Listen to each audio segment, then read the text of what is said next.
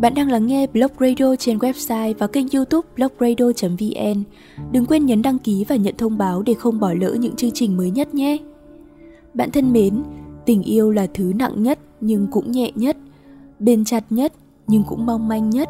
Người ta có thể yêu nhau, sống chết vì nhau, cũng có thể vì một lý do nào đó mà rời xa nhau. Chính vì thế, tình yêu được ví như trái ngọt, cũng là liều thuốc đắng. Tình yêu sẽ luôn đẹp nếu chúng ta biết mở lòng tha thứ tha thứ để yêu thương quay về, tha thứ dù chẳng thể cùng nhau đi đến phía cuối con đường hạnh phúc, mở đầu chương trình mời bạn lắng nghe lá thư trong tuần, yêu là thứ tha, được gửi tới từ tác giả việt seri.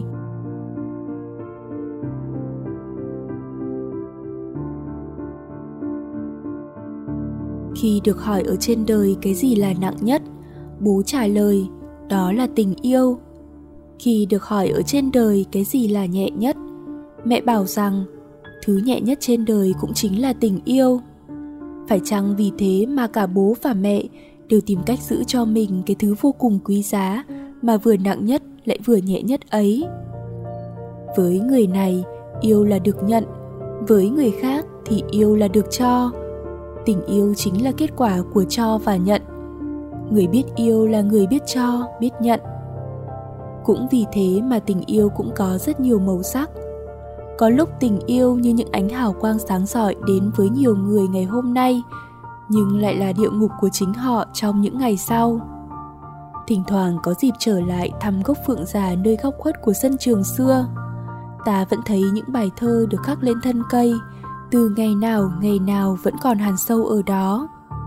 Đó chính là vết tích đã hóa thạch của những tình yêu đơn phương của thời đèn sách những vết tích ấy chẳng thể phai mờ bởi thời gian, chẳng thể bị ăn mòn bởi mưa, bởi nắng, mà nó vẫn còn vẹn nguyên như lúc khờ khạo ban đầu, khi mà ai cũng hiểu chỉ một người không hiểu. Nhiều những tình yêu chỉ vì những giận hờn vô cớ đã dẫn đến lạc mất lối làm sao tìm nhau giữa bầu trời trắng xóa. Để rồi ở giữa hai tấm lưng mỏng là những tiếc nuối dài và cả một triền quên nhớ mênh mông nhiều hoang hoài có những ngày mùng 8 tháng 3, khi mẹ tất tả đi làm về, đã thấy bố đang nấu một nồi cá kho chín nục. Khi gắp lên, ai cũng nhăn mặt lại vì vị đắng của những miếng cá bị cháy đen, nhưng mẹ lại cười rất tươi và nói với cả nhà, cá hôm nay bố kho thơm và ngon lắm các con à. Bố được thể hùa theo, đấy các con xem, nụ cười của mẹ hôm nay rạng rỡ chưa kìa đó chính là tình yêu đến từ hai phía đang ở thời kỳ chín đẹp nhất. Thật có lý khi nhiều người cho rằng con gái yêu bằng tai, con trai yêu bằng mắt. Con gái biết lắng nghe để chia sẻ, con trai biết ngắm nhìn để bao bọc cảm thông. Bạn đã yêu chưa vậy? Chưa, vì bạn chưa tìm thấy trái tim có cùng nhịp đập, chưa tìm thấy sự thông cảm sẻ chia.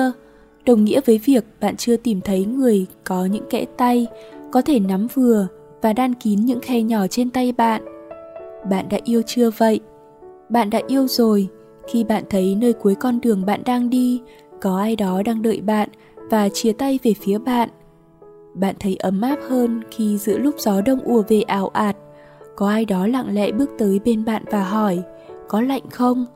Và cũng từ đó bạn biết ước mong, xin hãy gom mây, đừng để mưa mãi rơi lối ấy. Muốn đến bên người cầm tay và sưởi ấm đôi vai gầy những lúc ta cảm thấy trống tránh ở trong lòng là lúc ta muốn được yêu thương nhiều nhất. Khi ta yêu là ta muốn được hòa mình cùng những cánh chim trời để bay thật cao, vươn tới bầu trời xanh màu khát vọng. Là khi ta muốn lắng nghe nhiều hơn để thấu hiểu nhiều hơn. Là khi ta muốn đi xa hơn để biết yêu nhiều hơn những thứ ở gần. Là khi ta biết đi tìm những toa thuốc ngọt ngào để làm xoa dịu những vết đau mà không cố tình chạy trốn nỗi đau này, để rồi lại vô tình gây nên những nỗi đau khác. Khi ta yêu là khi ta biết tha thứ để cho những yêu thương thật sự lại quay trở về. Bạn vừa lắng nghe lá thư yêu là thứ tha được gửi đến từ bạn việt series bạn thân mến, đôi khi phải trải qua khổ đau, mất mát, ta mới biết trân trọng hơn hạnh phúc mình đang có. Hạnh phúc đôi khi không tự tìm đến mà chúng ta phải cất công kiếm tìm. Hạnh phúc cũng có thể bỏ ta đi nếu như ta không biết trân trọng gìn giữ. Những hạnh phúc khổ đau vụn vỡ của ngày hôm qua là để ta biết trân trọng hơn hiện tại và cố gắng vì tương lai. Tiếp theo chương trình chúng ta hãy cùng lắng nghe chuyện ngắn tạm biệt ngày hôm qua được gửi tới từ tác giả quách thái di. Năm đó, tôi 16 tuổi và chứng kiến cảnh bố mẹ chia tay. Bố xé mảnh giấy làm đôi rồi kéo hành lý rời khỏi nhà, trong khi mẹ gục xuống thềm vật vã, đau đớn. Tôi chạy lại, quỳ gối bên mẹ mà không đuổi theo bố. Tôi biết rõ, dù mẹ con tôi có cầu xin thì ông vẫn quyết tâm ra đi. Từ đó căn nhà trở nên im lìm, không một tiếng nói, tiếng cười. Mẹ làm việc của mẹ, tôi làm việc của tôi chỉ giờ cơm chúng tôi mới ngồi cùng nhau ăn nhưng mỗi người lại có những ý nghĩ riêng. Vì thế bữa cơm nào cũng nhạt nhẽo. Tôi không hiểu vì sao gia đình tôi lại ra nông nỗi này. Có lẽ là từ ngày bố lên chức những cuộc họp của ông cũng nhiều hơn trước. Mẹ nghi ngờ bố có mùa xuân mới. Những lần cãi nhau cái sự xảy ra liên tiếp cuối cùng chuyện gì đến cũng đến. Một tuần kể từ khi bố bỏ nhà đi, mẹ như người mất hồn, cứ đi ra đi vào, ngồi trước cửa ngóng đợi bố quay về, dù bà biết điều đó là ngàn lần không thể. Nhìn bà như thế, tôi thấy đau xót. Tôi muốn dùng lời lẽ hợp lý để an ủi bà, nhưng lời chưa kịp thoát ra khỏi bờ môi, tôi đã hoàn toàn bất lực.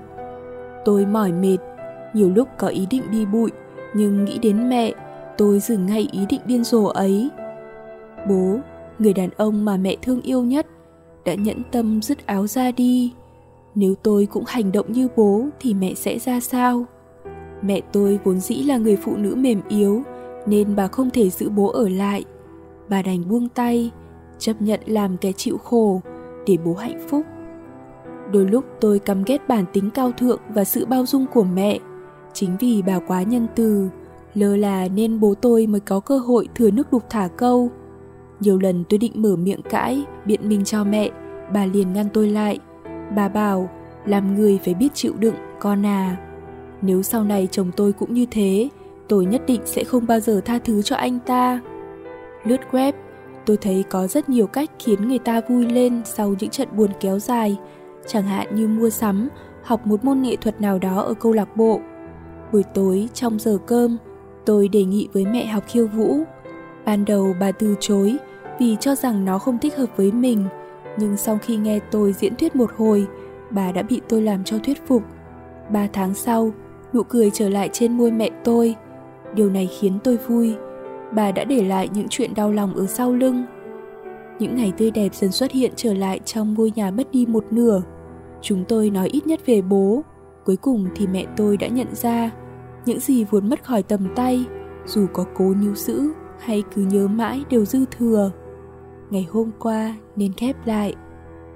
Cuối tuần, tôi từ chối lời yêu cầu của tụi bạn đi trà sữa tán gẫu, mà thay vào đó tôi cùng mẹ đi shopping.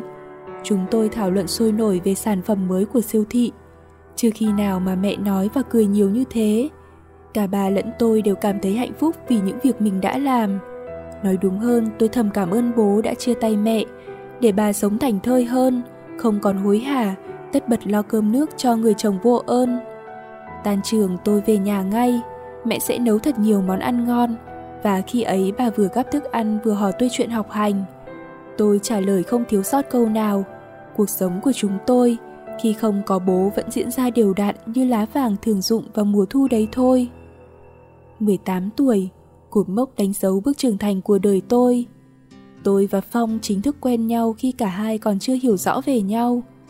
Mối quan hệ giữa hai chúng tôi được bắt đầu bằng những câu chuyện bâng cua dưới gốc cây rẻ phía sau thư viện. Khoảng không gian lý tưởng đó chỉ có tôi với cậu mới biết. Phong luôn mở màn câu chuyện bằng cụm từ, tớ nghĩ là... Và sau đó cậu nói triền miên. Có những lúc trời đổ mưa, lười biếng và chạy vào lớp. Tôi và Phong cùng nhau trú mưa dưới bóng cây rẻ. Một bên vai áo tôi bị nước mưa hắt vào. Thấy thế Phong kéo tôi xích lại gần cậu hơn, rồi cậu choàng tay qua vai tôi. Những điều ngọt ngào đều bắt nguồn từ những cơn mưa. Phong đưa tay ra cố nắm giữ từng hạt mưa, nhưng khi chúng rơi xuống đều tuột qua kẽ tay cậu. Bàn tay cậu ướt nhẹp, cậu bật cười vu vơ. Khi Phong cười, nhìn đẹp lắm.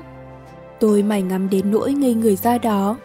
Bất chợt Phong quay sang, môi hai chúng tôi vừa lướt qua nhau. Cả hai cùng sững sờ rồi lập tức quay mặt đi chỗ khác. Dù là một cặp, nhưng chúng tôi chưa từng nghĩ ai sẽ hôn ai trước. Có nắm tay, có ôm nhau, nhưng trao nụ hôn đầu thì chưa. Cái chạm môi vừa rồi có phải là nụ hôn không nhỉ? Mưa đã tạnh từ lúc nào? Tôi tự hào khi đi cạnh Phong. Thành tích học tập của cậu luôn dẫn đầu toàn trường. Ngoài học giỏi ra, cậu còn tài đánh đàn. Tiếng đàn của cậu đã từng khiến bao nữ sinh ngất ngây. Họ lập ra một FC dành tặng cậu bạn của tôi. Trưởng nhóm FC là Linh, cô nàng kiêu ngạo nằm trong đội múa ba lê của trường. Linh ngưỡng bộ Phong từ lâu. Biết tôi là bạn gái cậu, cô luôn nhìn tôi bằng ánh mắt hình viên đạn. Linh quá lộ liễu trong việc gặp gỡ Phong. Dù có tôi ở đó, cô vẫn sân tới, cười với Phong và xem tôi như người vô hình. Tôi tránh nhìn những lúc như thế, biết tôi ghen, Phong khôn khéo xử lý tình huống và Linh luôn là người thất bại. Trước khi là của nhau, tôi và Phong vẫn là hai con thuyền với hai dòng sông khác nhau, cho đến khi đêm văn nghệ trường diễn ra vào chủ nhật của năm lớp 12, mối quan hệ của chúng tôi mới thực sự bắt đầu. Tôi xin số phone của Phong qua một người bạn thân của cậu. Tôi chủ động nhắn tin làm quen. Với một đứa ít giao tiếp và rụt rè như tôi, thì việc đó quả là hiếm hoi. Nhưng vì tình yêu, tôi sẵn sàng làm chuyện mà mình chưa bao giờ thử qua. Tôi đã nhắn đến lần thứ ba Phong mới trả lời, rồi những cuộc trò chuyện qua điện thoại kéo dài hàng đêm. Tôi nhận ra mình đã thích Phong và luôn ngóng đợi những tin nhắn từ cậu. Câu nói tớ thích cậu là do tôi lấy hết can đảm để nói ra. Hồi hộp, chờ đợi. Cuối cùng Phong bảo, vậy thì làm nghỉ yêu tớ đi. Đầu óc tôi vốn đơn giản, nên sau này khi đã hạnh phúc, tôi mới biết đó chỉ là câu dối trá. Mẹ nhận thấy tôi có những biểu hiện kỳ lạ khi tôi đứng bên cửa sổ, cười một mình. Bà hỏi có phải tôi đang yêu không? Tôi thừa nhận và kể cho bà nghe về anh chàng tôi thích. Sau khi nghe tôi kể xong, mẹ không có ý kiến gì. Bà cũng không ngăn cấm việc tôi có bạn trai. Bà chỉ khuyên tôi nên chú tâm cho việc học hành. Dĩ nhiên là tôi vâng lời bà. Tôi sẽ không để tình yêu cản trở con đường học vấn của mình. Biết đâu vì yêu Phong, tôi sẽ học tốt lên thì sao? Mẹ rời khỏi phòng tôi, xuống nấu bữa trưa. Tôi hiểu thái độ vừa rồi của mẹ mình, chỉ vì bà lo cho tôi, không muốn tôi đi vào vết xe đổ của bà. Thời gian vẫn trôi đều đặn, tình cảm giữa tôi và Phong diễn ra vô cùng suôn sẻ.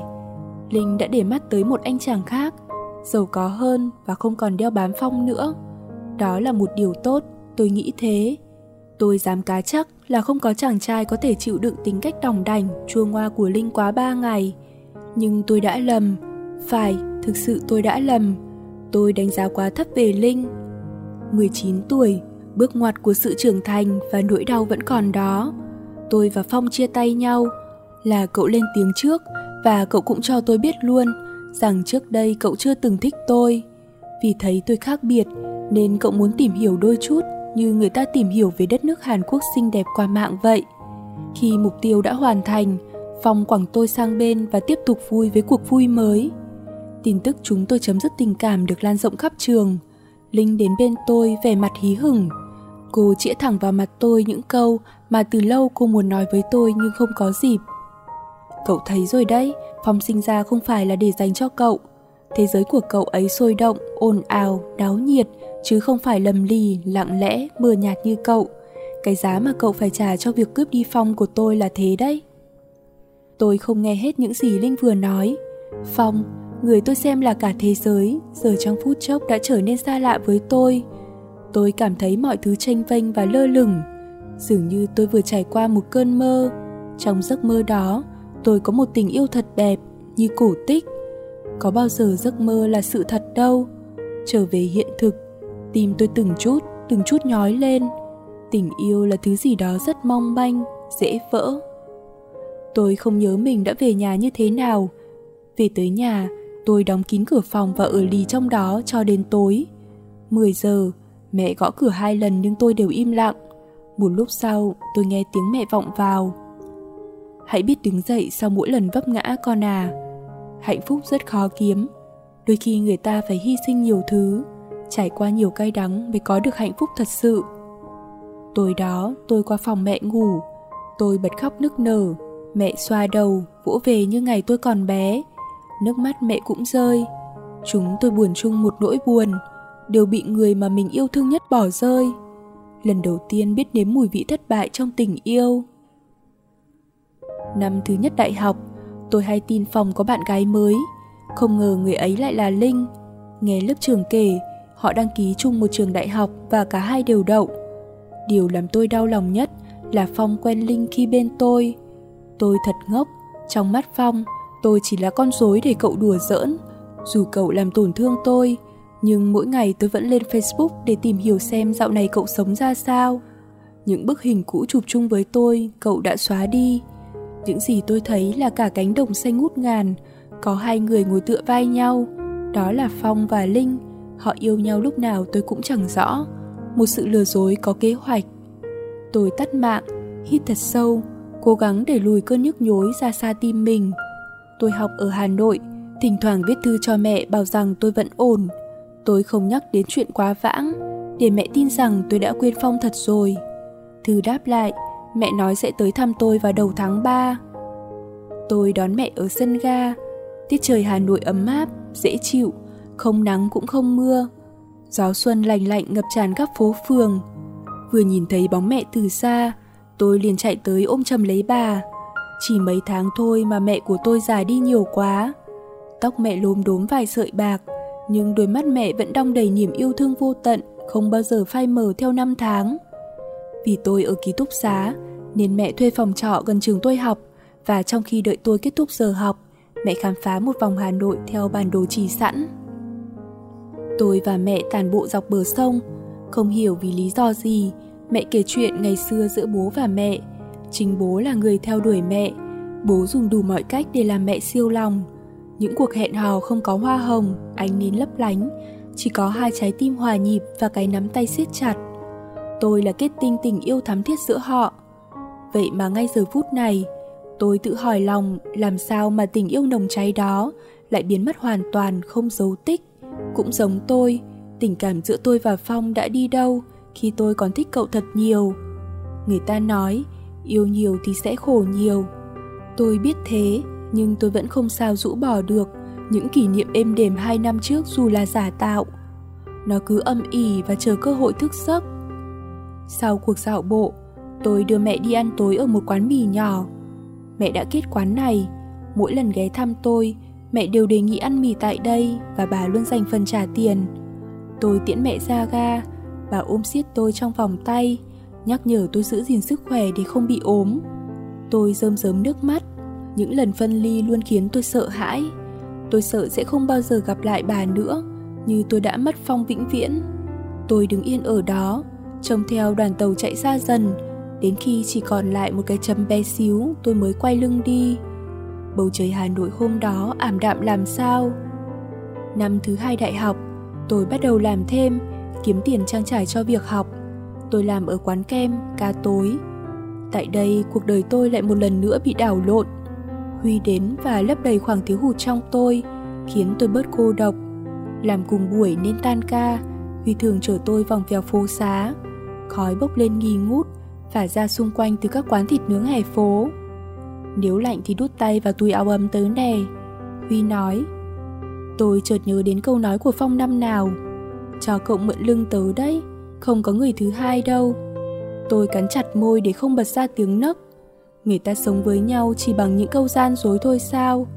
Có lẽ từ nay tôi sẽ không đặt niềm tin quá nhiều vào một ai đó nữa. Cái cảm giác bị người khác đùa cợt, thật khó chịu. Cậu là người đầu tiên khiến tớ hạnh phúc.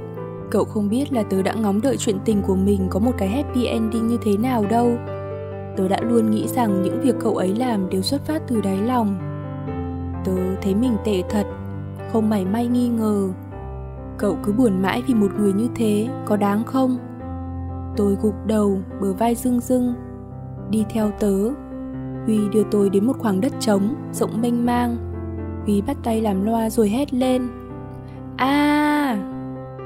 Làm vậy cậu sẽ thấy nhẹ nhõm, tin tớ đi. Tôi nhìn Huy thật lâu rồi bắt trước cậu. Dùng hết sức, tôi hét lên thật to. Bao nhiêu uất ức, tủi nhục theo đó mà trôi tuột hết ra ngoài. Huy có lỗi suy nghĩ như mẹ tôi, hiểu biết và chín chắn. Tôi quen cậu được 3 tháng. Huy là chàng trai hiền lành, dễ gần, là mẫu người khiến đối phương cảm thấy tin cậy khi tìm đến để tâm sự. Nghe cậu khuyên, tôi đã ngộ ra được nhiều điều. Những ngày cuối cùng của mùa xuân, tôi về thăm mẹ. Lần trở về quê hương này, tôi mang một tâm trạng mới mẻ khác hẳn với lúc đi. Bây giờ, tôi đã là người tự do hoàn toàn, không còn ràng buộc bởi những ký ức về Phong nữa. Phong của hôm qua và Phong của hôm nay đều không thuộc về tôi, thì việc gì tôi phải giữ lấy những điều không vui, giữ lại hình bóng của người đã từng làm tôi tổn thương. Đêm tôi với mẹ nằm chung một giường, tôi kể cho mẹ nghe về anh chàng làm cùng tôi ở quán kem bằng giọng hết sức vui vẻ. Và lần này bà mỉm cười, xoa đầu tôi nói, con gái của mẹ đã khôn lớn rồi. Người ta đi tìm hạnh phúc chứ không phải dậm chân tại chỗ để hạnh phúc tự tìm đến. Có trải qua thất bại, khổ đau, ta mới nhận ra giá trị đích thực của cuộc sống. Tôi biết ngày hôm qua nên khép lại. Bạn vừa lắng nghe chuyện ngắn Tạm biệt ngày hôm qua của tác giả Quách Thái Di. Ngày hôm qua là để nhớ chứ không phải để nuối tiếc. Ngày hôm qua là ngày thuộc về quá khứ. Chúng ta sẽ chẳng thể ngược dòng thời gian để làm mọi thứ khác đi. Những gì thuộc về ngày hôm qua đã đến lúc nên khép lại để đón nhận những thứ mới hơn. Bạn có cảm nhận thế nào về câu chuyện của tuần này? Hãy để lại bình luận của bạn và nhấn like, share nếu bạn yêu thích chương trình. Đừng quên đăng ký và nhận thông báo để không bỏ lỡ những chương trình mới nhất nhé. Bạn cũng có thể gửi những sáng tác đến chương trình bằng cách truy cập website blogradio.vn, đăng nhập và gửi bài. Hãy tương tác với Blog Radio trên YouTube, Facebook, Instagram với từ khóa blogradio.vn hoặc yêu Blog Radio. Chương trình được thực hiện bởi Hằng Nga và nhóm sản xuất Blog Radio với giọng đọc TT. Xin tạm biệt và hẹn gặp lại!